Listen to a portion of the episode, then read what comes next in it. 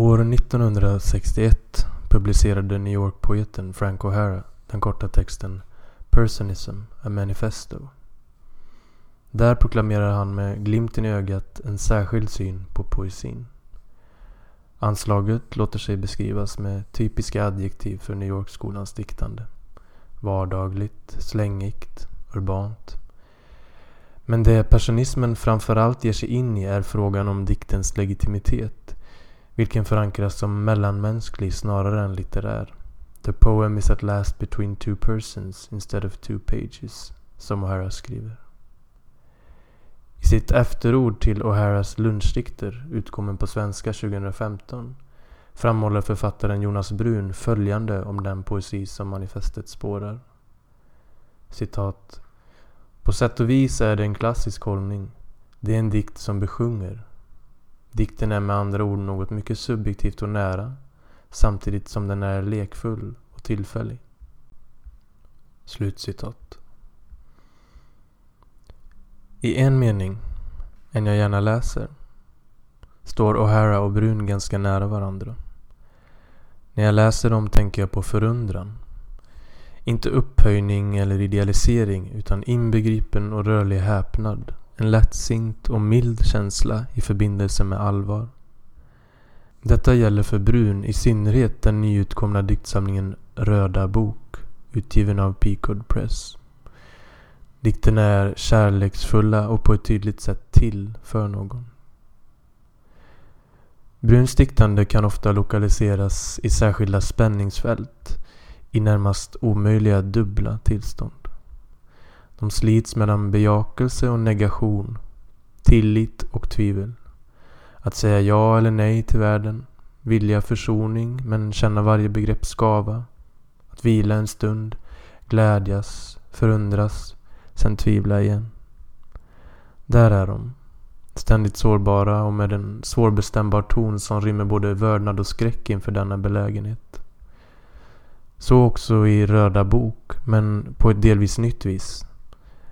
Här sker en kaleidoskopisk utforskning av just förundran, förtröstan och affirmation.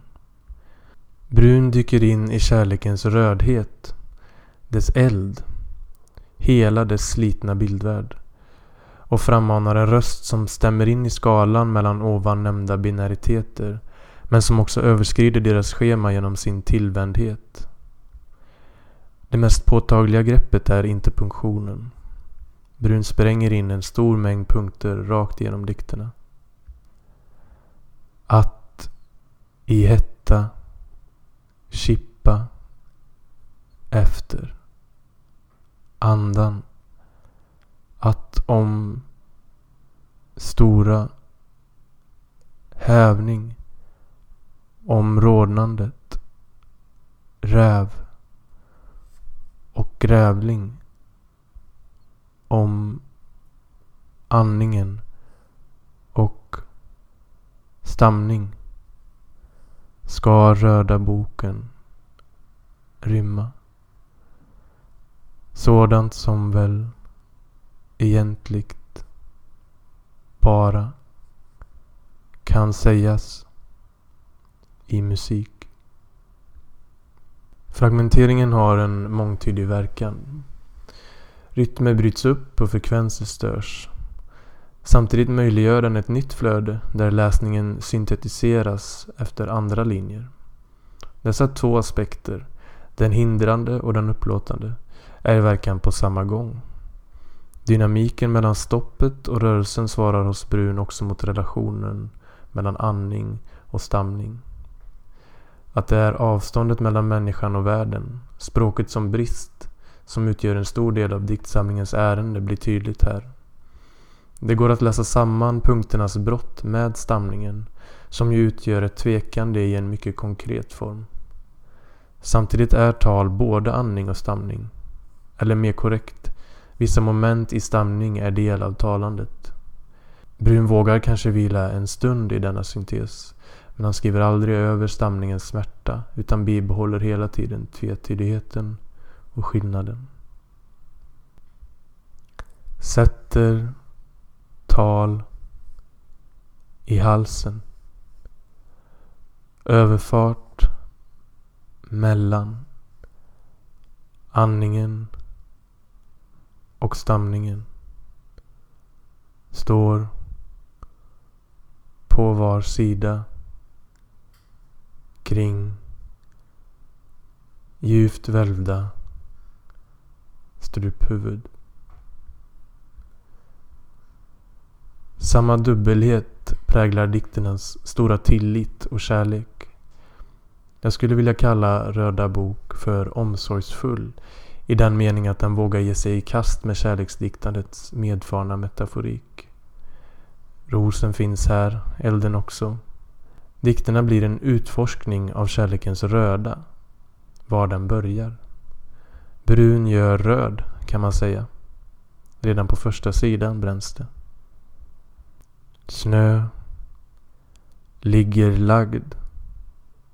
Ja. Döden finns.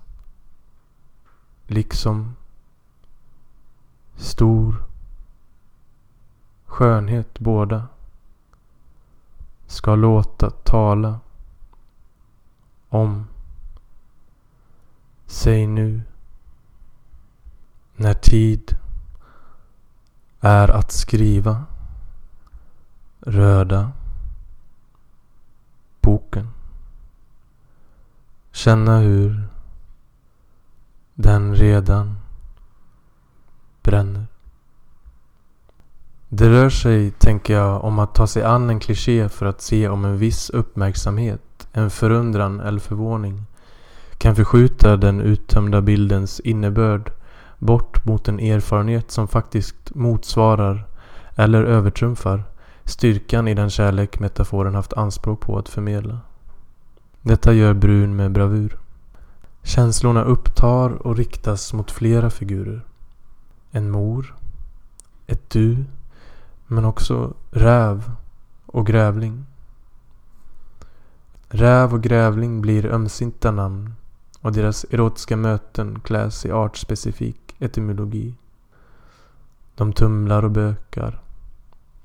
Gräver i grävlingshjärtats djupa röda kräva. Här sker samma förskjutning fast med klichén om djuriskt sex. Det är inte det lätt zoologiska språk som Brun tog sig an i romanen Det amfibiska hjärtat från 2009 som hörs här men det ljuder på ett liknande vis av längtan. Framförallt inskjuter det en liten dos ivrighet i samlingen. Här uppdagas då Bruns affinitet med O'Hara. Åh herregud, det är underbart. Att kliva ur sängen och dricka för mycket kaffe och röka för många cigaretter och älska dig så mycket. Men att Brun ändå vågar införliva iver och begär gör gott. De fungerar väldigt bra i punkternas stopp, streck, flöde. Förmedlar både lustens lätthet och dess tyngd. Ambivalensen bibehålls och det är just därför som modet och förtroendet kan framträda. I sitt arbete trots och genom bristen skriver Brun fram en slags hoppfull ovisshet där omöjligheten att helt omfatta hur ett begrepp brister och därmed att helt döma ut det. Låter diktjaget lugnas snarare än förgås av begreppets ständiga skillnad. Språkets brist blir inte bara otillräcklighet utan framförallt det ofattbara, vilket möjliggör häpnaden och lusten. Lamé skulle vilja äga plagg av guldlamé. Men vad är ens lamé? Det är ett läte i mitt huvud har själv inte satt ditt det ljudet ett märke och ett stycke av glänsande lamé. Hur underligt det ljuder.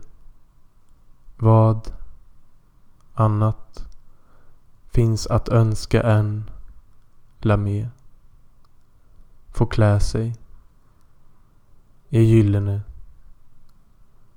djurs laméljudande fäll. Att Brun går via ljudet här är viktigt att notera. Det auditiva har en betydande roll i hans diktning. Till exempel i debutdiktsamlingen Ett barn av Gud snedstreck Det här är platsen från 2006. Där ljud beskrivs som plats. En rumslig utsträckning att bebo eller stängas utifrån och som finns citat insamlad och anrikad till en våglängd och ett namn.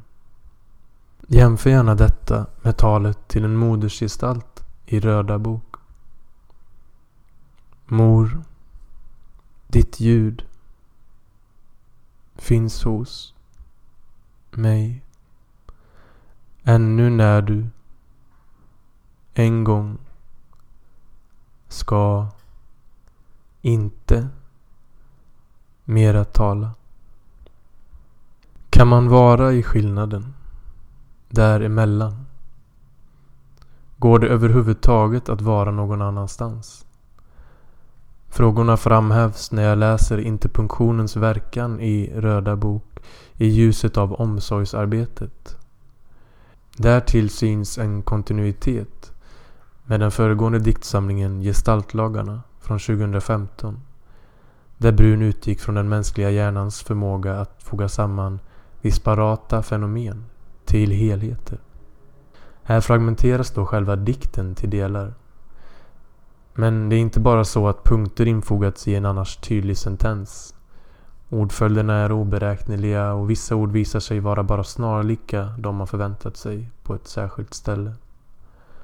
Alltså krävs en uttolkning, en uppmärksamhet, en läsning som fogar samman. Och denna läsningsmöjligheter är mångfaldiga. Därmed förmår Brun påvisa meningsuttydningens vanor och regler, gestaltlagar om man vill, men också dess instabilitet, diktens potential till överraskning och kritik. Omsorgen går då åt två håll. Man skulle kunna säga att dikten blir verkligt personistisk. Horisonten mot läsaren blir en parallell till den övergripande tematiken. Att klara sig mitt i bristens skillnad framträder som avhängigt ett växelspel mellan flera och mellan tilltro och förundran. Att i sitt smärtfyllda, kaotiska tal lappa samman, koherent men inte alltid konsekvent, inte efter lagen utan i förvåning och överraskning. Att för varandra bli hela men ogripbara. Omsorg blir det allra tydligaste stråket i diktsamlingens röd. Dess kärlek. Skörheten i dikterna. Med närheten till förlust, död och sorg. Både utgör och kräver omtanke. Om talet, skriften, läsningen. Uttolkning kan nog inte likställas med omsorg. Men kanske kan man tänka sig att omsorg alltid måste vara tydande. Jag ställs till sist inför min läsningsvåld och försorg. De scheman jag upprättat var jag omöjliggjort. Vilket bara är att ännu en gång ställas inför dikten. I Röda bok förankrar Jonas Brun kanske inte dikten mellan två människor. Men han låter den i alla fall sväva där. Just för stunden.